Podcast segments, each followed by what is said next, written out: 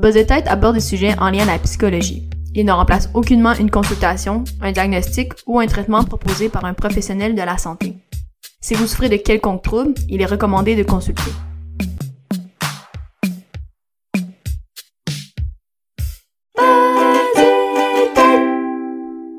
Salut tout le monde, j'espère que vous allez bien. Euh, pour ma part, je suis super contente parce que j'ai avec moi euh, Jessica Barker. Salut à toi, Jessica. Salut Léa, ça va bien? Oui, super bien.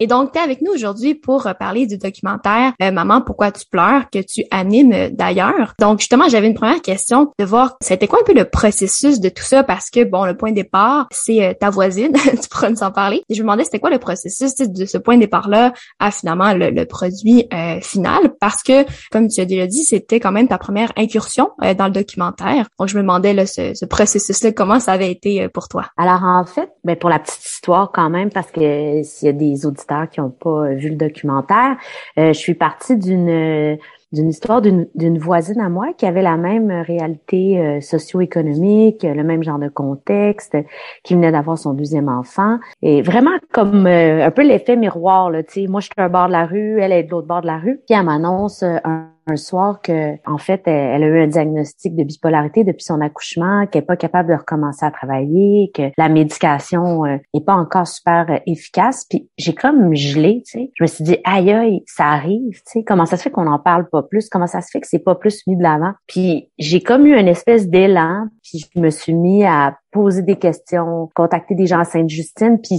c'est comme une espèce de recherche euh, quasi personnelle, là, qui est devenu un produit, puis qui est devenu un documentaire euh, grand public, mais à la base, c'était quasiment plus une enquête en voulant dire, ben voyons donc, ben voyons donc, je veux savoir, j'étais curieuse. Donc, ça a été ça l'espèce de, de, de début, d'élan, si je peux dire.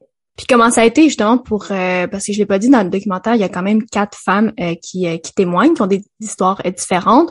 Je me demandais comment tu as pu justement aller chercher ces femmes-là, qu'elles veuillent témoigner également aussi. Ben ça aussi c'est comme si on avait, je pense que dans la vie le timing change beaucoup là. Peut-être je l'aurais fait il y a cinq ans, ça aurait été différent la santé mentale, euh, euh, ben toi t'en parles, tu sais, il y a plein de monde qui en parle, c'est mis de l'avant, ça fait partie des conversations qu'on veut avoir puis de démystifier tout ça. Donc, euh, il y avait vraiment le désir, les femmes, de prendre la parole. C'était important pour elles. Puis aussi, elles avaient tellement vécu de solitude. Ça faisait certaines 13 euh, ans qu'elles avaient eu leur enfant. Euh, d'autres, c'est plus récent, 5 ans. Mais déjà en 5 ans, les choses ont, évolué. Donc, euh, c'était pas difficile. Au contraire, c'était comme enfin, enfin, quelqu'un va vouloir prendre ce bâton de pèlerin-là, si on peut dire, puis mettre ça de l'avant, puis, puis nommer ces choses-là. Tu sais, fait que non, non, non, c'était, touchant en fait de voir à quel point elles avaient l'élan puis elles voulaient prendre la parole puis personne me dit. Euh, mais quand même, c'est intéressant parce que ma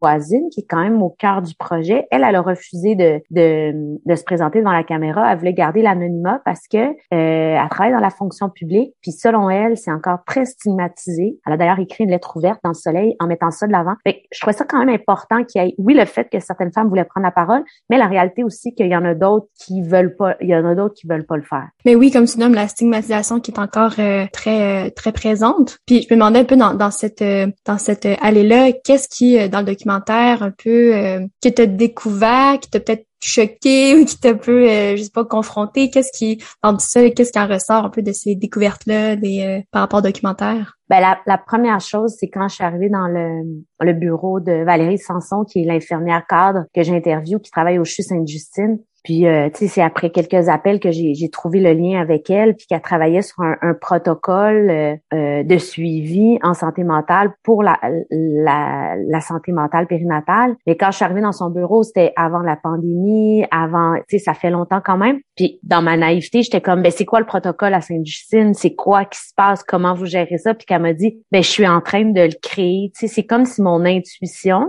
de, ben voyons, on n'en parle pas, on me le confirmait, tu sais, parce que des fois, j'étais comme, ben, peut-être que je sais pas, j'ai manqué ce bout là ou j'ai pas j'ai pas suivi ou tu sais je suis pas non plus euh, je veux dire, une professionnelle du milieu, là, moi, je me disais peut-être que c'est c'est moi qui a manqué cet, élément-là dans mon processus personnel, tu. Puis là, elle était comme, non, je suis, je suis en train de le bâtir, je suis en formation, je fais des conférences, puis on va être le premier hôpital euh, qui va avoir un certain protocole autour de ça, qui va vraiment euh, cibler la santé mentale en particulier. Fait que j'étais juste, j'étais comme, OK, OK, c'est, c'est vraiment, c'est vraiment pas dans ma tête. Je suis pas en train de me dire qu'on parle pas assez de santé mentale. Ça me confirmait mm. Mon intuition. C'était super puissant comme moment, tu sais.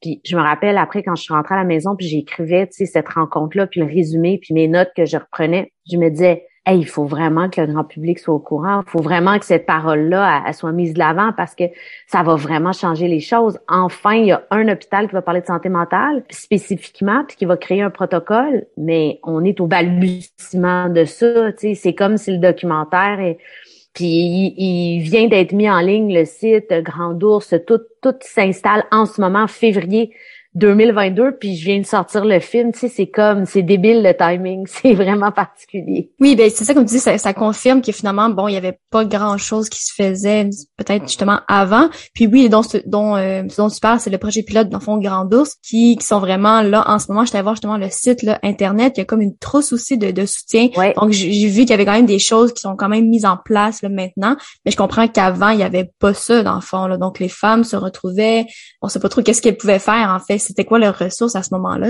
Ben, à la base, euh, tu sais, la ressource, puis tu sais, c'est ça que je disais quand je faisais des entrevues, tu sais, c'est quand même particulier de se dire, ben ça dépend t'es où dans, dans, dans ton état? C'est dans une crise c'est sûr que tu peux toujours aller à l'hôpital, sauf que si tu es juste en train de te poser des questions, vivre l'anxiété, avoir des doutes, je suis peut-être en dépression, ben la première euh, ligne, c'est le CLSC, sauf que le CLSC, on sait que le psychologue, il y a une, liste d'attente, donc on tourne un peu en rond en toute honnêteté, puis je sais que je que je dérange un peu en, en nommant ça publiquement, tu sais, je reçois beaucoup de messages, puis mais en même temps, c'est quand même vrai, tu sais, je veux dire, faut quand même être lucide par rapport à cette réalité-là qui, euh, qui dérange, mais qui est là. Donc, première ligne, c'est ça. Sinon, tu as le 811, euh, la ligne parent, euh, ou sinon, certaines ressources, c'est surtout à Montréal, autour du 211, où est-ce qu'on a des ressources psychosociales, des centres de crise aussi, mais tu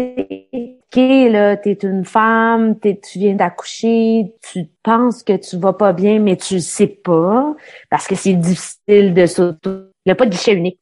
Donc, le problème, c'est qu'il n'y a pas de guichet unique. Donc, euh, quand tu es en train de te poser des questions, puis que tu as 12 options, tu peux aller là, tu peux aller là, puis que tu vas te faire dire une chose puis une autre. Moi, c'est ça qui me rend mal à l'aise. J'aimerais ça que le suivi soit fait au, pendant euh, les suivis obstétricaux, euh, avec le, médecin qui te suit, puis que tout de suite, s'il y a des doutes ou qu'il y a quelque chose qui s'installe, ben, qu'il y ait un processus, puis que tu aies une référence avec un psychologue. Tu sais, je veux dire, tu connais l'importance d'être en relation avec un psychologue, c'est ça qui va faire toute la différence. Tu sais.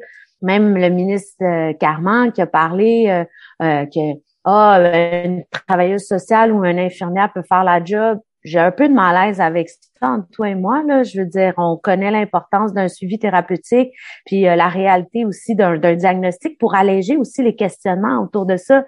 Puis c'est pas nécessairement de, de dire que tout le monde est en dépression, c'est vraiment pas le cas. Mais si tu es en dépression, ça serait le fun qu'il y ait quelqu'un pour t'aider. C'est comme c'est de l'autre bord. sais. Je veux pas mm-hmm. dramatiser, mais je trouve qu'on qu'on qu'on banalise.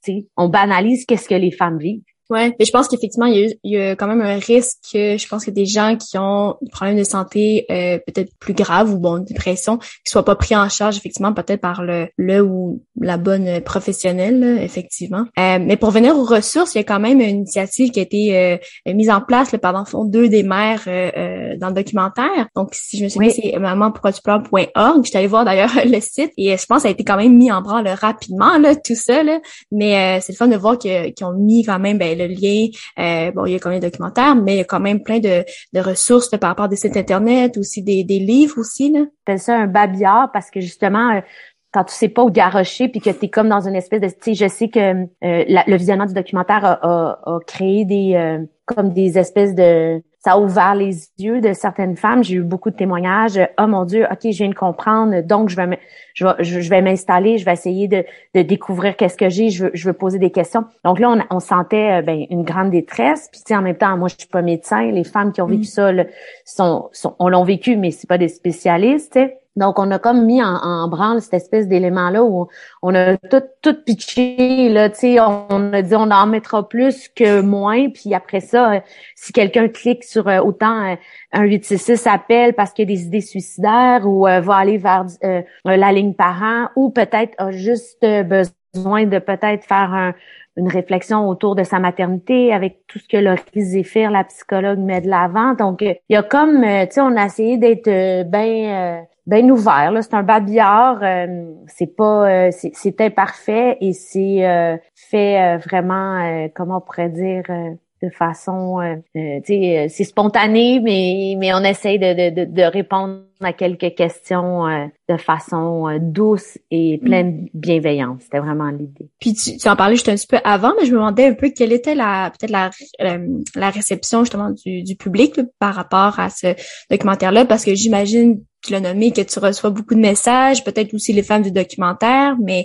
peut-être les professionnels aussi qui, figuraient, ben pardon, qui étaient là euh, euh, dans le documentaire. Mais je me demandais un peu là, quel genre de, euh, de, de message. J'imagine ça doit être du, soulagement peut-être que les femmes justement te partagent, qu'on fait, on met en lumière ça à l'écran?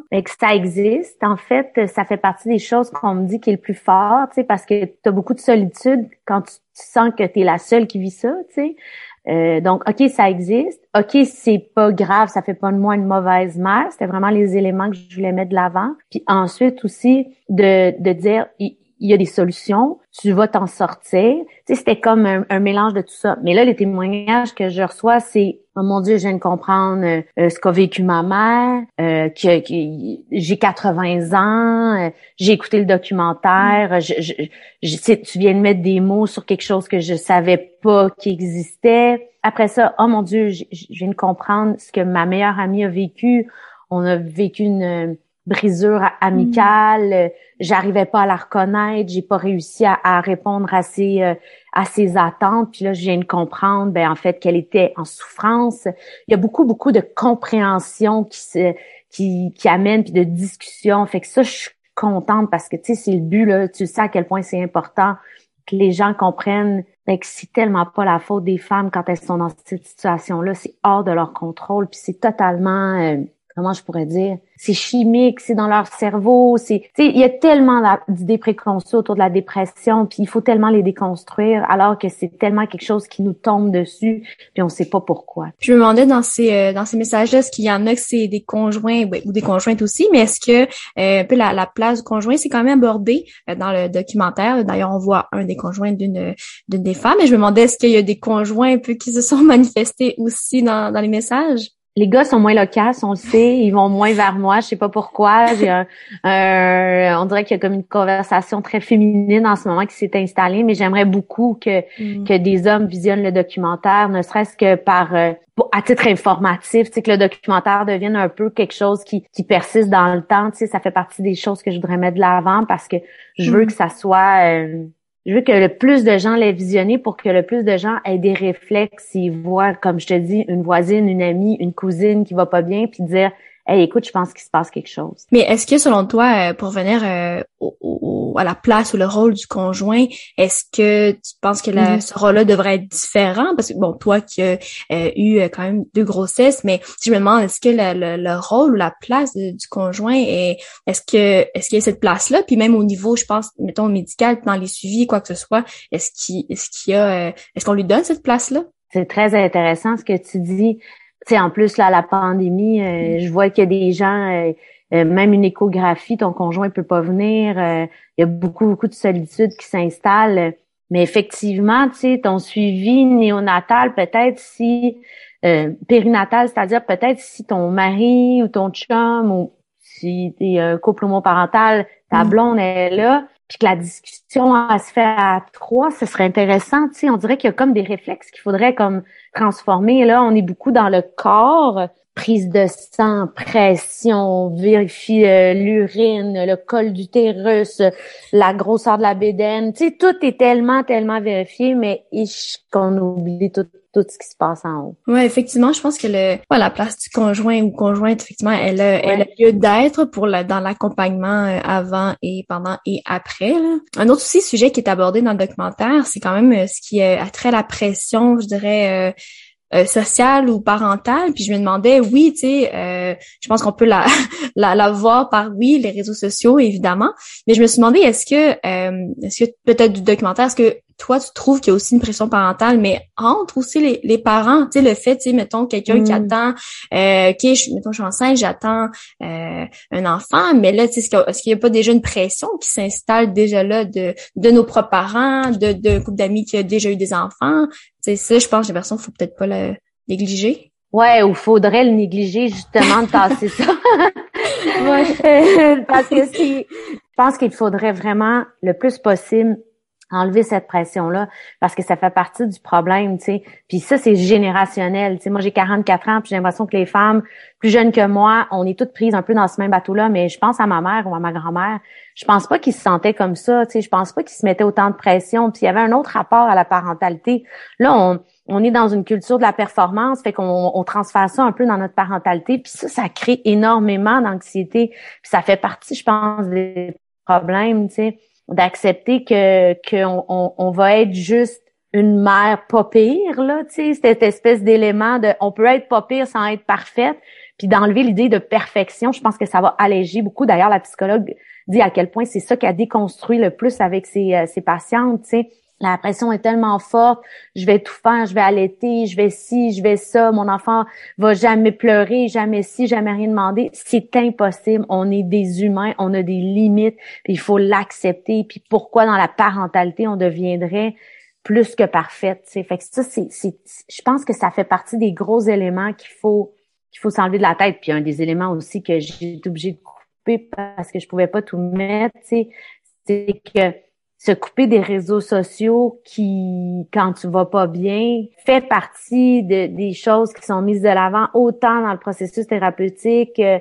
puis mm. c'est pas, c'est pas, euh, pas par faiblesse ou n'importe quoi, mais te comparer au quotidien puis de voir que l'autre euh, euh, a fait juste montrer sa perfecte, son corps est parfait, mais ça, ça t'amène une pression encore plus importante. Fait que tu sais, choisir, faire un ménage peut-être, si tu veux pas te couper au complet, pas, pas aller vers euh, du monde qui peuvent te, te faire sentir mal, puis aller plus justement vers des sites de femmes qui qui mettent de l'avant leur souffrance, le fait qu'elles sont qu'elles sont peut-être en train de vivre des questionnements. Tu sais, il y a vraiment une façon de, de, transformer un peu notre rapport aux réseaux sociaux pour que ce soit positif, puis pas lourd d'une certaine façon. Tu sais. Puis ben, tu, tu réponds déjà un peu, mais je me demandais qu'est-ce que tu, euh, toi ou mettons, tu dirais à des jeunes, euh, des jeunes parents ou des jeunes mères, par exemple, parce qu'il y en a qui ont pu voir évidemment le documentaire. Peut-être qu'elles étaient enceintes, peut-être qu'elles voulaient avoir des enfants, mais je me demande juste, est-ce que dans le fond, parce qu'on on leur montre quand même une, autre réalité, je trouve ça beau dans le documentaire de voir que ben il y a des femmes là-dedans qui ont qui ont réessayé d'avoir des enfants, que ça ne pas arrêté.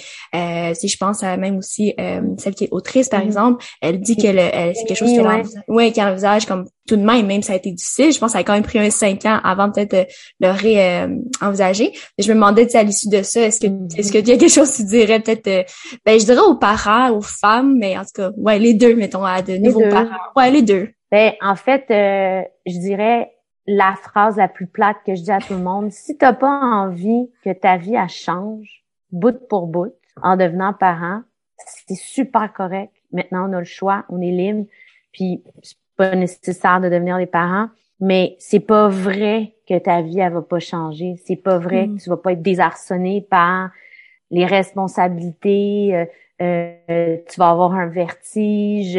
Puis c'est correct, d'accepter toutes ces émotions-là un peu contradictoires, tu sais. Mais si t'es bien, puis tu dis moi, genre je veux absolument, je sais pas, tu sais, je fais les images caricaturales, mais m'entraîner quatre soirs par semaine, euh, euh, avoir une vie hyper euh, professionnelle dans le tapis, avoir tout d'une certaine façon, c'est difficile de rentrer un enfant là-dedans, puis c'est impossible de tout avoir. Tu peux pas avoir la carrière dans le tapis. Le, le, le... Il y a comme un une illusion. C'est une illusion. Tu acceptes que c'est le bordel, d'accepter en fait que ta vie va changer. Puis ça, c'est pour le mieux, mais si t'as pas le goût de la changer, fais-le pas. Sérieux, fais-le pas parce que c'est quand même intense. C'est quand même intense. C'est pas pour faire peur au monde, mais tu c'est gros là. T'es responsable de quelqu'un. Tu vis des émotions contradictoires. Euh, tu vas faire des, tu vas faire des mauvais choix. Tu vas faire des erreurs. Euh, d'être doux aussi avec toi puis d'être bienveillant. Ce serait mes deux mes deux seuls mes deux seuls conseils parce que sinon après ça prenez aucun conseil parce que ce qui marche à toi marche à un autre tu vas essayer quelque chose à bébé 1, bébé 2, ça va être le, autre chose. Il y a pas de il y a pas de recette, c'est pas un gâteau, tu sais. Mm. Ouais, ouais, effectivement, c'est pas c'est pas un gâteau, c'est une belle j'aime ça belle expression. Je me demandais aussi euh, qu'est-ce que tu voudrais que les gens retiennent de ce de ce documentaire là Que de poser des questions, ça fait peur d'avoir des informations des fois euh, qui peuvent nous troubler puis nous désarçonner, tu sais. C'est normal des fois de comment je pourrais dire de vouloir continuer ton chemin, tu sais, parce que la souffrance des autres, des fois, elle peut être lourde à porter, puis on, peut pas être toujours là pour tout le monde. Mais si tu es dans une bonne journée, puis si tu es capable de avoir un vrai contact puis un vrai regard, ben tu peux changer la, vie puis le parcours de quelqu'un qui est en souffrance. Tu sais, ça, faut pas le sous-estimer. Parce qu'en étant toujours comme ça avec des œillères, on échappe des gens qui sont en, souffrance, puis puis ça, si si les diagnostics sont pas faits assez rapidement, si euh, la prise de de médication, euh, changement de vie aussi, ça n'est pas fait assez rapidement, il y a vraiment des problèmes à long terme qui peuvent s'installer. Fait qu'il faut pas le, sous-estimer. Mais c'est pas tous les jours qu'on peut être présent pour tous nos voisins puis tout le monde qui souffre. Fait que, accepter aussi que des fois, on, a nos limites. Je pense que ce serait ça que je voudrais qu'on retienne, du documentaire. Ouais, puis euh, peut-être en, terminant, j'ai lu à quelque part que tu euh, peut-être envisageais déjà d'autres documentaires. Je me demandais est-ce que est-ce que ce serait dans le même domaine ou, pas du tout dans d'autres choses qui t'intéressent ou il y aurait peut-être une continuité à ce documentaire-là? Ben, il y a plusieurs choses en ce moment. Euh, c'est très euh, sûr que dans la, la lignée du documentaire, je pense qu'il y a beaucoup de choses à dire encore. J'ai l'impression d'avoir commencé une conversation, mais euh, je suis en train de réfléchir euh, pour faire autre chose, mais dans un autre médium, je te dirais. Euh, dans la lignée du, euh, du documentaire, je pense qu'il y a d'autres choses à dire. Je pense que les gens, les parents ont besoin d'outils. Euh, donc, je suis en train de réfléchir à, dans un autre médium, quelque chose qui resterait dans le temps, sans trop dire, mais c'est un peu, en tout cas, c'est un peu clair, mais c'est pas clair. Peut-être un livre, genre, tu sais, quelque chose qui reste en fait. Et puis, sinon, dans, dans le des prochains projets documentaires, je veux parler d'autres choses, c'est des d'autres idées que j'ai et qui sont en ce moment en développement, mais qui sont pas nécessairement de santé mentale. Donc, ah, pas, pas, pas le même sujet. OK. Donc déjà bien d'autres projets qui, euh, qui s'annoncent. Donc en tout cas, on a bien hâte de voir ça. Euh, pour ceux qui nous écoutent, en fait, sachez que le documentaire est accessible gratuitement sur Crave et Nouveau. Donc vous pouvez euh, aller le regarder si c'est pas déjà fait. Et d'ailleurs, oui, je tiens à préciser que le documentaire est réalisé par euh, Patricia Obolieu. Donc toi, tu fais l'animation de ce documentaire-là. ben écoute, merci beaucoup à toi d'être ben, d'être ben, t'es pas venu chez moi, mais d'avoir pu. je suis un peu venu chez toi. Oui, c'est ça. Un peu venu moi. On est tous un peu intime de façon virtuelle grâce à la vie de Zoom. Euh, merci à toi pour euh, le beau travail que tu fais, puis au plaisir de se rencontrer euh, en vrai quand quand tout ça sera terminé. Oui, ben merci beaucoup d'avoir pris ce temps-là ce matin, puis ben, à très bientôt. Au plaisir. Bye. Bye.